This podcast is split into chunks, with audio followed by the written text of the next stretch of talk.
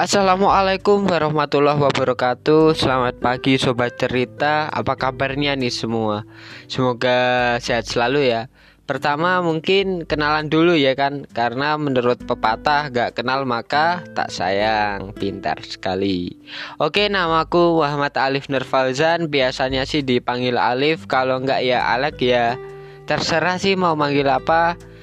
Mau manggil sayang juga boleh canda sayang Pastinya kita sebagai manusia pernah menjalin suatu hubungan ya teman-teman. Entah itu hubungan pacar, rekan organisasi, maupun teman sebaya kita. Namun tanpa kita sadari banyak di antara kita itu yang terjebak di hubungan yang beracun Atau sering kita sebut dengan istilah toxic relationship nih.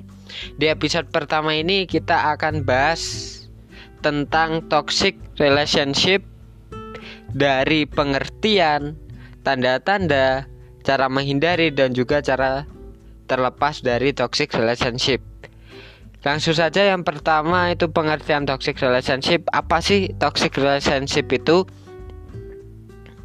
Toxic relationship adalah istilah untuk menggambarkan suatu hubungan tidak sehat yang dapat berdampak buruk bagi keadaan fisik maupun mental seseorang. Hubungan ini tidak hanya di hubungan sepasang kekasih loh teman-teman, tapi bisa juga terjadi dalam lingkungan teman dan bahkan keluarga. Lalu apa aja sih tanda-tanda dari toxic relationship itu sendiri? Yang pertama, selalu dikontrol oleh pasangan. Yang kedua, sulit untuk menjadi diri sendiri, tidak mendapat dukungan, selalu dicurigai dan dikekang, sering dibohongi dan masih banyak tanda-tanda yang lain. Lalu gimana sih cara kita bagi kita yang belum yang belum kejebak di Toxic relationship yang pertama temukan chemistry sebelum memulai hubungan pastikan ada chemistry terlebih dahulu. Seperti itu ya teman-teman. Yang kedua kesesuaian itu pasti. Yang ketiga ini paling penting dan paling urgent dan yang paling banyak diremehin oleh beberapa teman-teman nih itu komunikasi karena menurut aku sendiri ya nih teman-teman, hubungan hubungan itu penting banget. Atau enggak hubungan itu dari komunikasi. Ibarat ibarat rumah fondasinya tuh komunikasi gitu. Kalau fondasinya ini dia nggak kuat, otomatis rumahnya akan roboh. Begitu pula dengan hubungan. Ketika komunikasi itu kita sudah mulai rusak, itu bisa menandakan bahwa hubungan kita bisa dibilang seperti toxic itu tadi.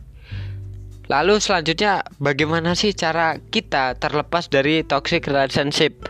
Ini buat teman-teman yang sudah mulai sadar bahwa hubungan kalian ini toxic, mungkin bisa diterapkan ya teman-teman. Yang pertama jangan lupa untuk mengevaluasi hubungan dan juga mengevaluasi diri sendiri nih teman-teman. Yang kedua batasi waktu bersama dengan orang-orang yang membuat kita tuh terbebani seperti itu dan membuat kita kayak merasa kita nggak bisa jadi diri kita sendiri kayak itu. Terus yang ketiga segera sadari bahwa beberapa orang yang toksik itu susah untuk berubah atau bahkan tidak mau untuk berubah. Yang keempat, sebisa mungkin selalu membela diri sendiri tanpa terlibat konflik terbuka ketika berada di situasi yang sulit. Sharing sedikit nih teman-teman, uh, waktu waktu itu aku pernah sih kayak terjebak di hubungan yang toksik ya walaupun bukan hubungan pacar ya kayak ibaratnya kayak hubungan pertemanan. Tapi aku merasa kayak aku sering dibohongi aku sering di kontrol oleh temanku sendiri. Ya gitulah intinya. Dan harapanku buat teman-teman semua yang dengerin podcast ini jangan sampai terjebak di hubungan yang toksik ya teman-teman. Karena itu tadi bisa berpengaruh buat buat kesehatan fisik maupun mental kita. Sebagai closing sebelum kita tutup keluar dari toxic relationship memang tidaklah mudah. Namun ingat bahwa kamu harus mencintai dirimu sendiri dan memikirkan kehidupanmu di masa yang akan datang. Sebesar apa pun rasa sayangmu terhadap dirinya, percayalah bahwa kamu pantas untuk bersama dengan orang yang bisa menghargai, menghormati, dan menerimamu dengan tulus. Itu dulu dari aku banyak salahnya Aku minta maaf. Sekian dan tetaplah bercerita. Wassalamualaikum warahmatullahi wabarakatuh